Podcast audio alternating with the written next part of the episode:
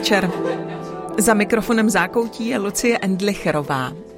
Baví, těší mě každý týden spolu s vámi pomyslně usedat v jedné místnosti a zúčastňovat se rozhovoru, který plyne mezi hostem a hostitelem, ale i mezi hostem a posluchačem, dokonce možná i mezi posluchačem a moderátorem.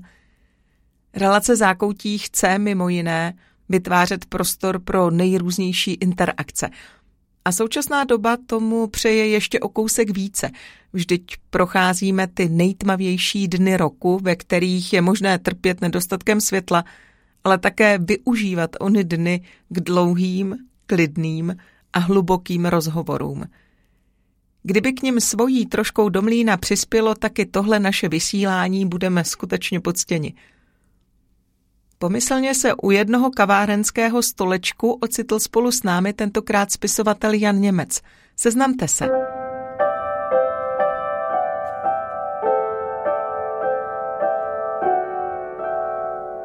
Jan Němec se v Brně narodil, studoval a také zde žije.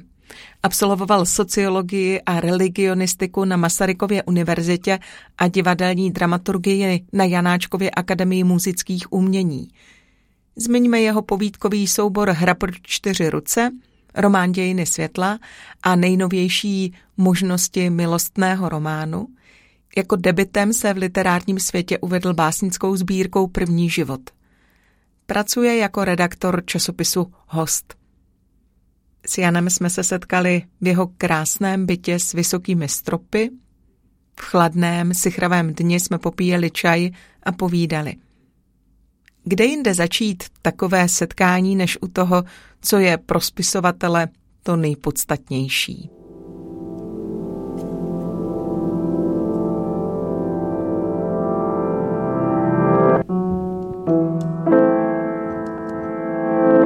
Jak vnímáte slovo jako ten základní výrobní prostředek, který používáte ve své práci? Předpokládám jako většina spisovatelů ne úplně jednoznačně, že to je samozřejmě jako materiál, se kterým pracujete a jako většina řemeslníků ten materiál nějakým způsobem máte ráda, ale zároveň vlastně si člověk často uvědomuje, že ty slova prostě jako nejsou nevinný, nebo že jsou zatížený nějak historicky. Nemůže člověk vlastně nikdy ten jazyk vynalézt jakoby znova, což by vlastně jako v určitých chvílích chtěl vlastně se o to nějakým způsobem aspoň v případě umělecké prózy, jako pokouší vlastně tomu jazyku vrátit nějakou čerstvost nebo nějakou neokoralost. Ale vlastně je to jako neuskutečnitelný projekt, protože prostě ty slova tady jsou jako před vámi, před každým člověkem. Je to něco vlastně, co vás jako obklopuje, do čeho se vlastně rodíte. Trošku jako ta společnost vlastně jako taková. Takže je to takový jako lásky plný potýkání se s tím jazykem, bych řekl. Jak moc je slovo něco, co tvoří skutečnost? No, to je zajímavá otázka.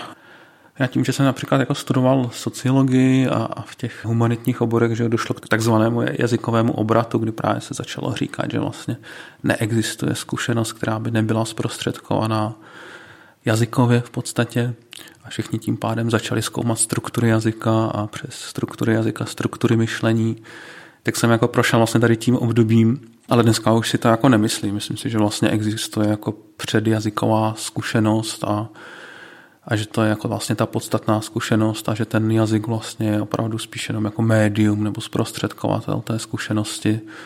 Zase je to nějaká dvojznačnost, no, že člověk si uvědomuje, že vlastně způsob, jakým o věcech mluví, tak eh, ty věci nějakým způsobem formuje, to je jako zcela jednoznačně, ale nemyslím si, že by neexistovala zkušenost mimo jazyk. Co se stane s tou zkušeností, když z toho, jaký člověk zakusí, dojde až do těch slov? Může jí to někdy i ublížit nebo deformovat? No určitě to nějakým způsobem proměňuje. To si myslím, že jako je otázka právě, kterou řeší každý, kdo píše a asi nejen ti, kdo píší, že máte například nějaký silný zážitek a chcete ho někomu sdělit, tak vám nezbývá většinou nic jiného, než použít slova. Zvlášť pokud to není někdo úplně blízký, s kým se ty věci třeba dají sdílet jiným způsobem. A, a všichni máme tu zkušenost, že jako to prožíváme často jako nedostatečně, že vlastně ta slova jako co si jako obsáhnou, ale, ale ta zkušenost, zvlášť pokud je intenzivní, tak se jako přelívá vlastně přes ty slova. Takže často si myslím, že to je prožívané jako nějaké jako ochuzení vlastně, nebo nějaká jako redukce toho zážitku, řekněme. Zároveň ale existuje jako i jiný scénář. No. Existuje i ten scénář podle mě, že teprve až když ty věci formulujete, tak je nějakým způsobem vlastně jako objevíte sama pro sebe nebo zjistíte, že to má ještě jiný stránky, než který jste si uvědomovala jako v tu chvíli třeba, kdy se ta věc stala. To je jako podle mě velmi jako komplexní vlastně ta vazba mezi nějakým jako zkušeností a, a jejím jako zachycením. Jak to máte vy? Je pro vás to pojmenovávání věcí spíše to, že je nějakým způsobem ochudíte, anebo naopak, že si je doformulováváte objevujete ještě z jiné strany? Zase si myslím, že vlastně neexistuje obecná odpověď, že záleží velmi jako o čem mluvíte. Že je určitý typ zkušenosti, která se do těch slov eh, nevejde, pak to člověk prožívá spíš jako redukci vlastně. A pak je jiný typ zkušenosti, nějaké jako spíš, řekněme, intelektuální, která vlastně těmi slovy jako naopak může být rozvedená a, a nějak jako obohacená vlastně, a která v těch slovech jako se vlastně cítí doma, protože si s nimi nějak jako vnitřně rozumí. Pro nějaký, řekl bych, jako intelektuální světy vlastně ta verbalizace je jako nejen nutná, ale i vlastně příhodná v tom smyslu, že myšlenky dál se rozvíjejí zkrátka ve slovech, ale pro nějaký třeba tělesný typ zkušenosti nebo naopak spirituální typ zkušenosti vlastně ta slova už nejsou tak přiléhavá a ne, nejsou tak dobře kalibrovaná, nebo jazyk jako takový není prostě tak dobře kalibrovaný na to, aby zachycoval eh, věci, které jsou ze své povahy prostě neverbální. Co vede člověka k tomu, že začne se slovy bojovat tak, že je dostává na papír a stane se spisovatelem? Co v tomto ohledu k tomu přivedlo vás? Právě když mluvíme o tom, že uchopit věci do slov dá někdy práci. Jedna možná odpověď je ta, že to nějakým způsobem máme v rodině, že otec vlastně taky píše, takže pro mě nějakým způsobem už v dětství to jako se zdálo být přirozenou součástí světa, že lidi zkrátka se vyjadřují tímto způsobem, že si sednou za psací stroj a, a formulují prostě své vnitřní světy takto. Jiná odpověď, asi příbuzná s tím, je ta, že když jsem byl ještě na gymnáziu a a prožíval jsem ty jako pubertální zkušenosti, prostě první lásky a přátelství, tak se často odehrávali nebo měli i tu rovinu vlastně psaného slova, že jsem jako dost psal dopisy, že ještě jsem stihl tady tu dobu před nástupem jako elektronických eh, médií. A tam to byla nějaká jako potřeba vlastně jako sebevyjádření ještě na nějaké jiné úrovni, než když eh, s někým jdete na kávu. Protože všichni víme, že to slovo jako umožňuje určitou větší koncentrovanost a, a vážnost vlastně toho vyjádření a, a mě toto nějakým způsobem vlastně často chybělo, protože jako jsem nestrávil nějakou třeba osamělou pubertu, že jako vždycky jsem měl kolem sebe relativně dost přátel, ale zdálo se mi, že spousta věcí vlastně jako si žádá nějaký pečlivější uchopení a to mi umožňovalo právě to psané slovo. Nakolik píšete a odhalujete u toho sebe sama. A zároveň chápu, že každý spisovatel nějak sebe sama odhaluje, nějak se schovává a něco zatím vidí čtenář a spisovatel nikdy ne, neuhlídá, co zatím ten čtenář vidí. Tak by mě zajímalo, jaké je to potom chodit po světě s tím vědomím, že čtenáři vašich knih můžou mít představu, že všechno, co je v nich napsáno, tak je přesně tak, jak jste to popsal. Moje poslední kniha jsou ty možnosti milostního románu, která je vlastně jako velmi otevřená, která hraje na to, že autor, vypravěč a hlavní postava je ten týž. Takže pro mě to taky nějakým způsobem vlastně nová zkušenost tady toto, že se potkávám teď s lidmi, kteří pokud tu knihu četli, tak o mě ví jako nesrovnatelně víc, než vím já o nich. Ale vlastně mám pocit, že to prožívám jako klidně, že bych tu knihu asi vůbec nenapsal, kdybych měl pocit, že jako otevřít se je nějakým způsobem nebezpečný nebo že je to nevhodný, tak bych to samozřejmě jako nedělal. Že toto jsem si vlastně vyřešil, když jsem ten rukopis psal, nebo když jsem se rozhodl, že ho vydám. Zatím vlastně mám pocit, že většina lidí eh, to nějak jako přijímá, nebo že, že jako přistupují vlastně na tu otevřenost a sami se díky tomu otvírají.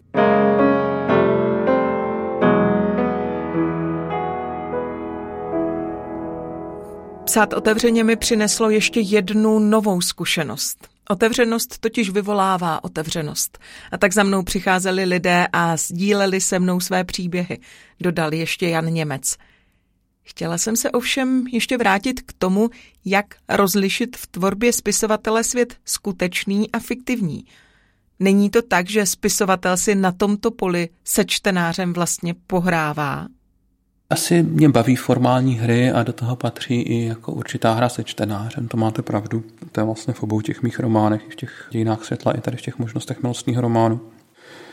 Ta otázka, jako nakolik vlastně to, co je napsané v textu, který se tváří autobiograficky, se dá brát jako pravda pravdoucí, je jako složitá zase a ne úplně jako snadno zodpověditelná, protože vy sama vlastně to nedokážete rozhodnout. Vy můžete psát podle svého nejlepšího vědomí a svědomí, ale zároveň víte, že kdyby ty stejné věci napsal e, někdo jiný, kdo třeba byl těm situacím přítomný, tak tu situaci popíše jinak, eh, důrazy položí jinak a vy sama z toho výjdete jinak. Takže součástí podle mě té hry se čtenářem je vlastně i takové jako upozornění tohoto typu, že ano, já jako si nechci vymýšlet, ale to neznamená, že si o sobě jako nutně vlastně nevymýšlíme svým způsobem všichni, pokud o sobě mluvíme, protože vždycky máme jako velmi specifický pohled sami na sebe. Tohle je možná část toho, co jste sám zmiňoval, když jste říkal, že něco jiného je popisovat věci, které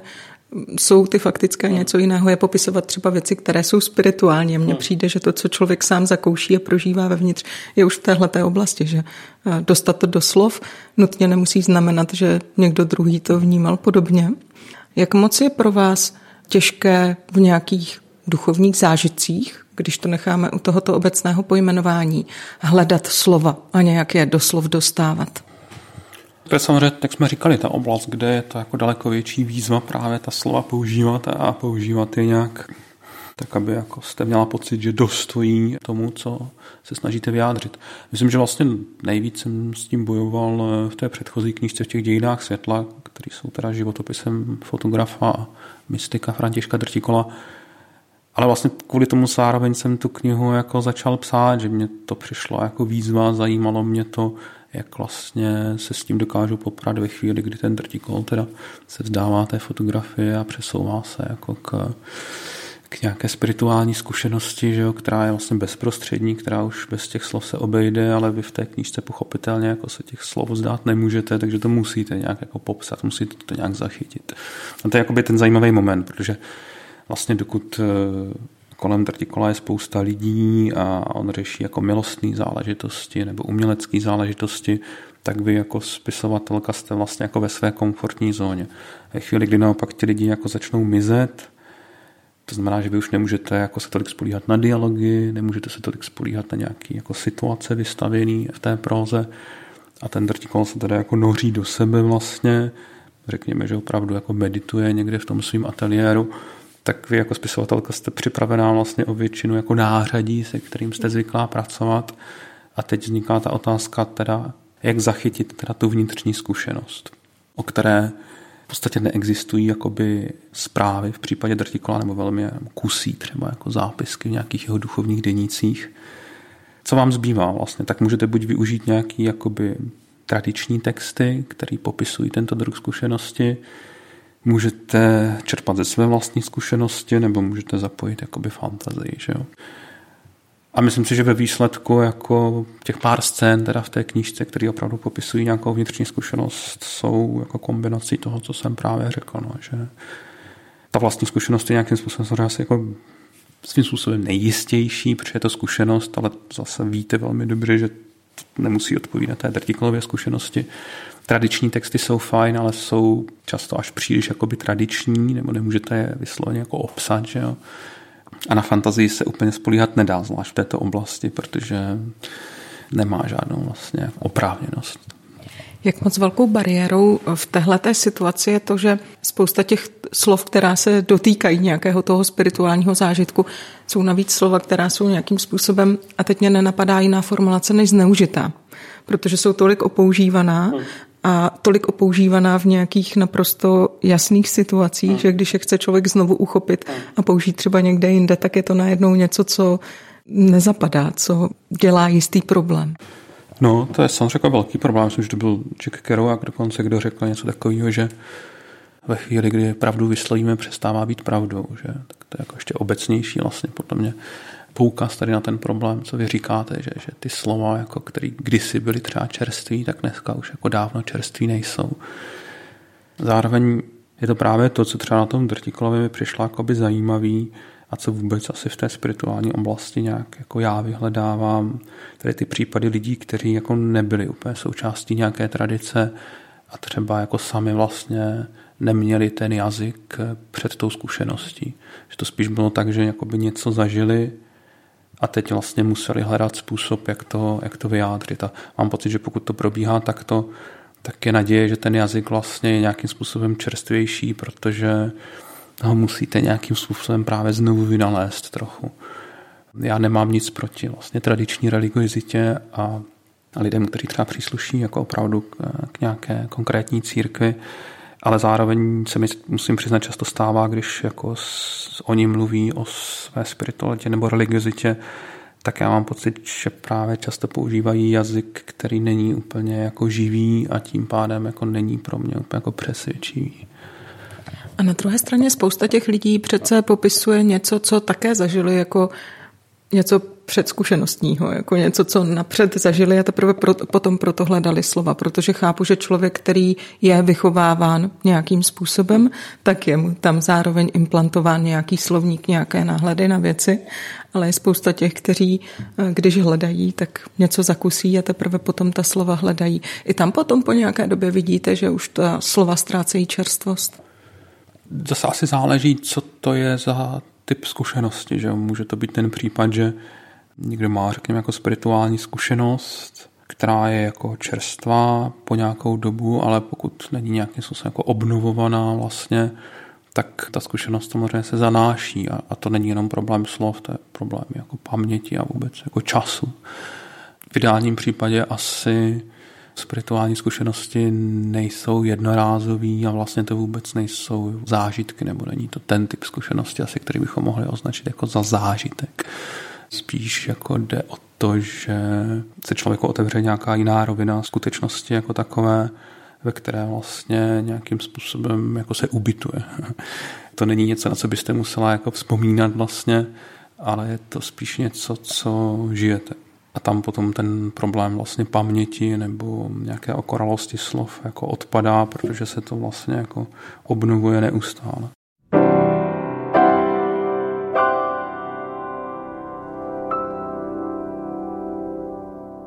Duchovní zkušenost ne jako zážitek, ale jako skutečnost, do které člověk zakořeňuje a která ho proměňuje.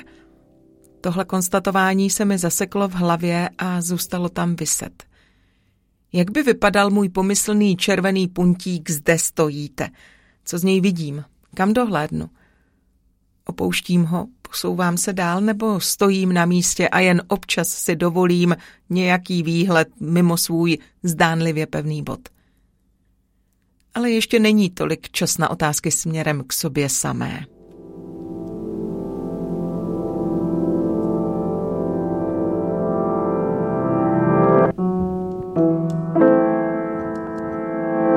V jaké skutečnosti jste takto zabydlený vy?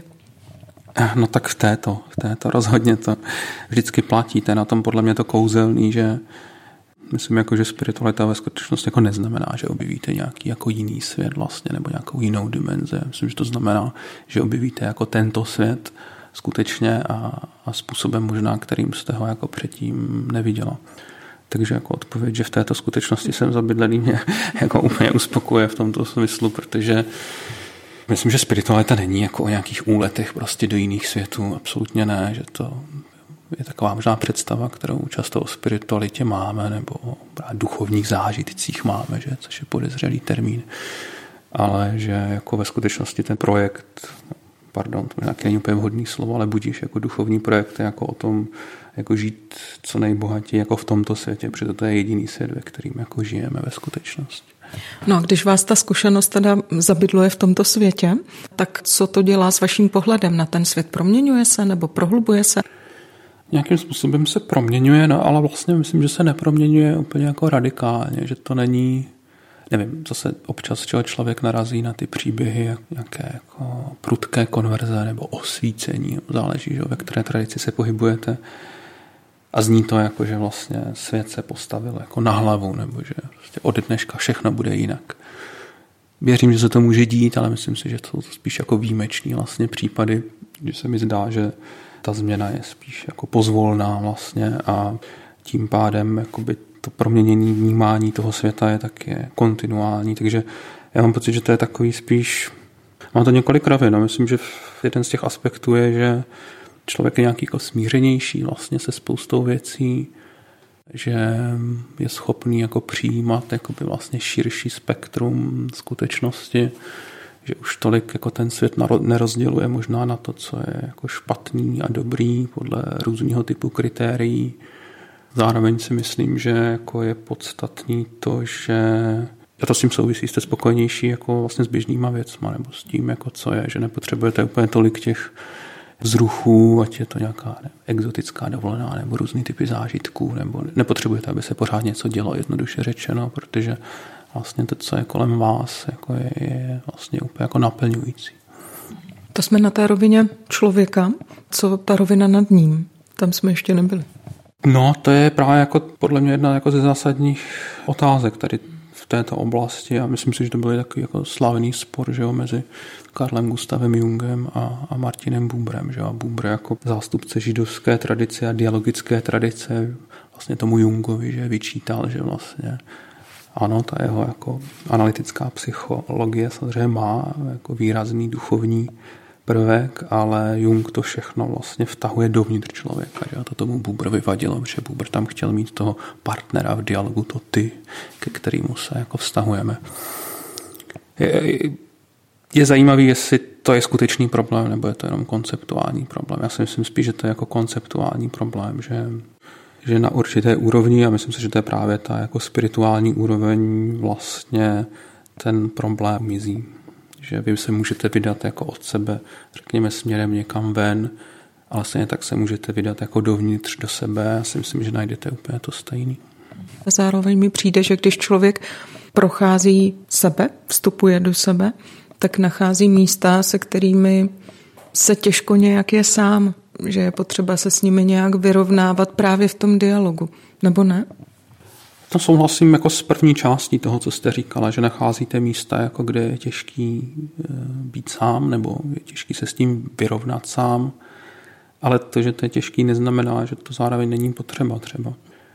Nemyslím si, že byste nutně potřebovala toho partnera v tom dialogu. Myslím si, že to může jako velmi pomoct a ten partner může být samozřejmě lidský partner, nebo to může být někdo nad vámi, ale zároveň bych netvrdil, že se to nedá zvládnout jenom jako v rámci vaší jako subjektivity a vaší vlastní jako duchovní zkušenosti.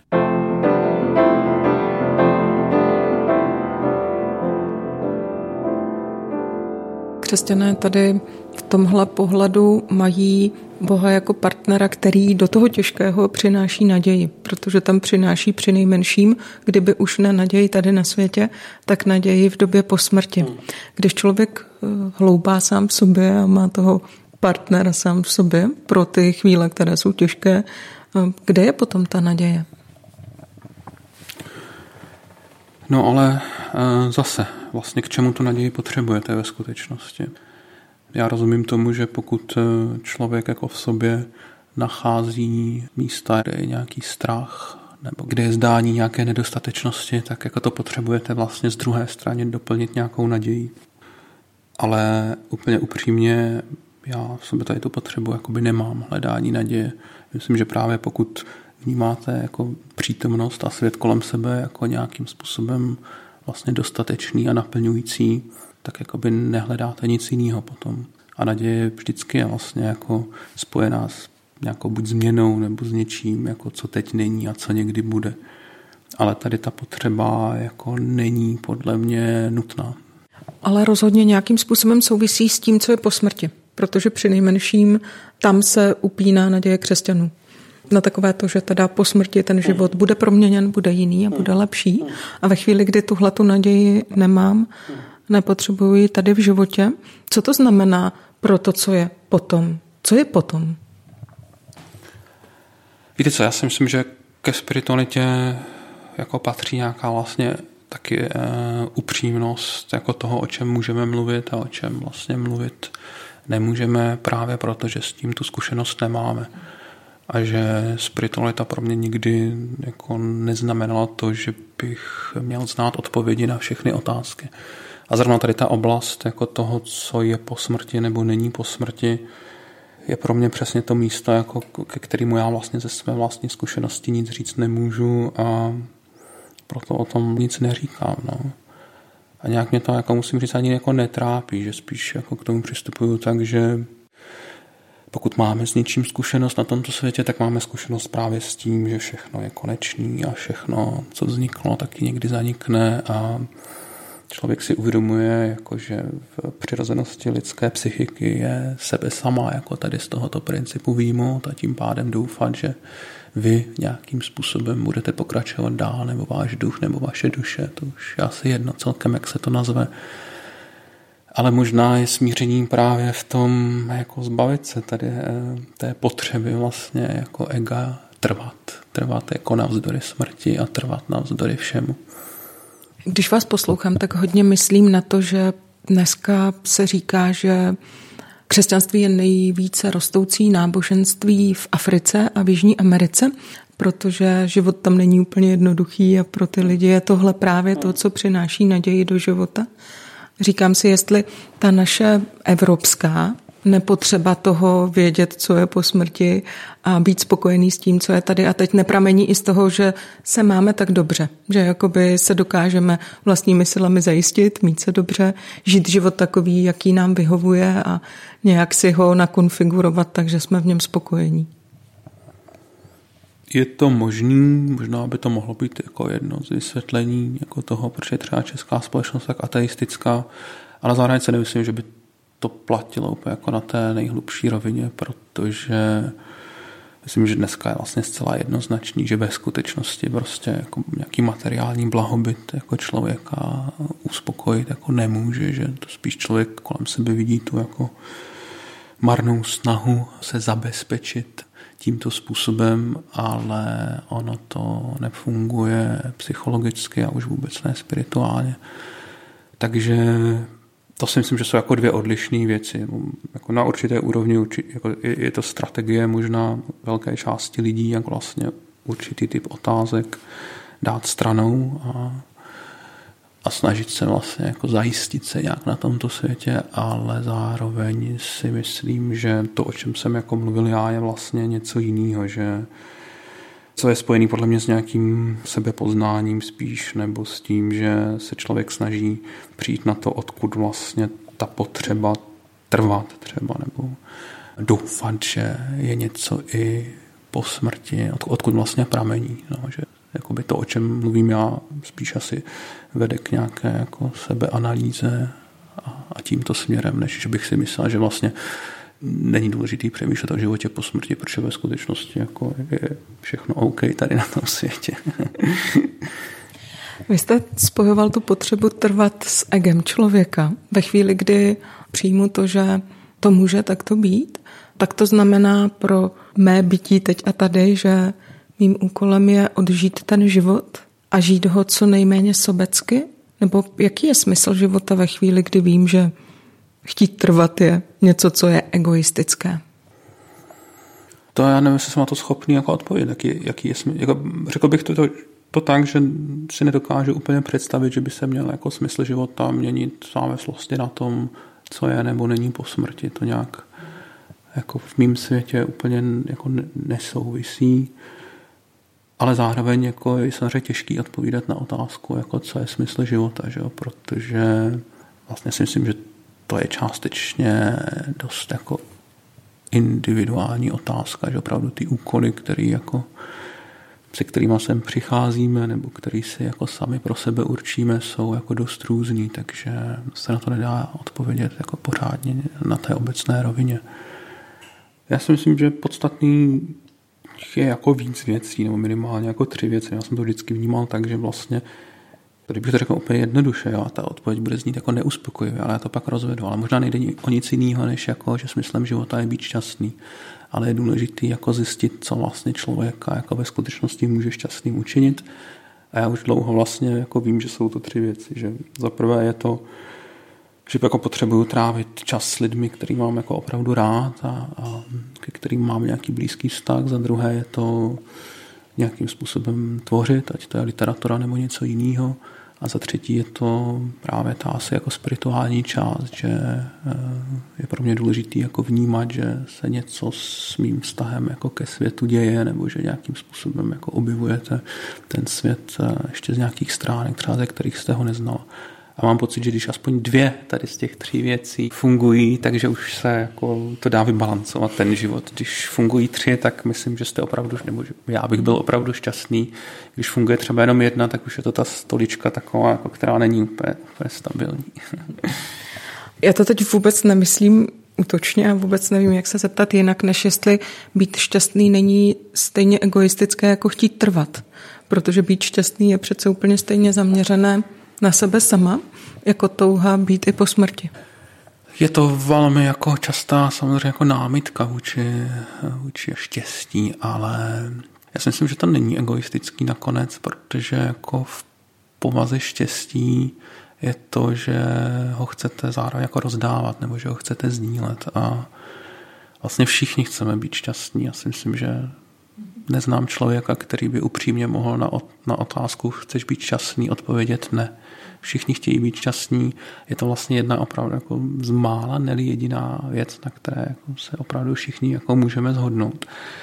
Neznám zároveň vlastně způsob, jak rozdávat štěstí, pokud jako sama šťastná nejste, takže spíš mám pocit, že to vnímám taky, že je potřeba jako zamést si nejdřív na vlastním dvorečku, to znamená vytvořit si takový vztah k životu, abyste vlastně mohla být sama šťastná a to je předpoklad jako pro to realizovat skutečnou empatii a to štěstí rozdávat dál, protože jinak nemáte sama z čeho brát vlastně.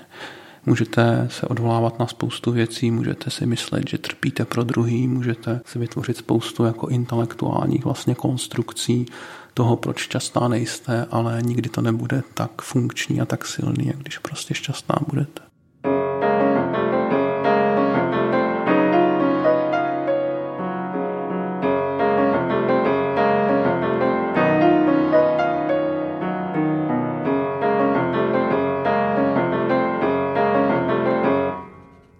Spirituální, duchovní zážitek znamená, že objevíme tento svět způsobem, kterým jsme ho doposud neviděli. Naděje není nutná tam, kde žijeme tady a teď, na tomto světě. Štěstí v sobě obsahuje touhu dělit se.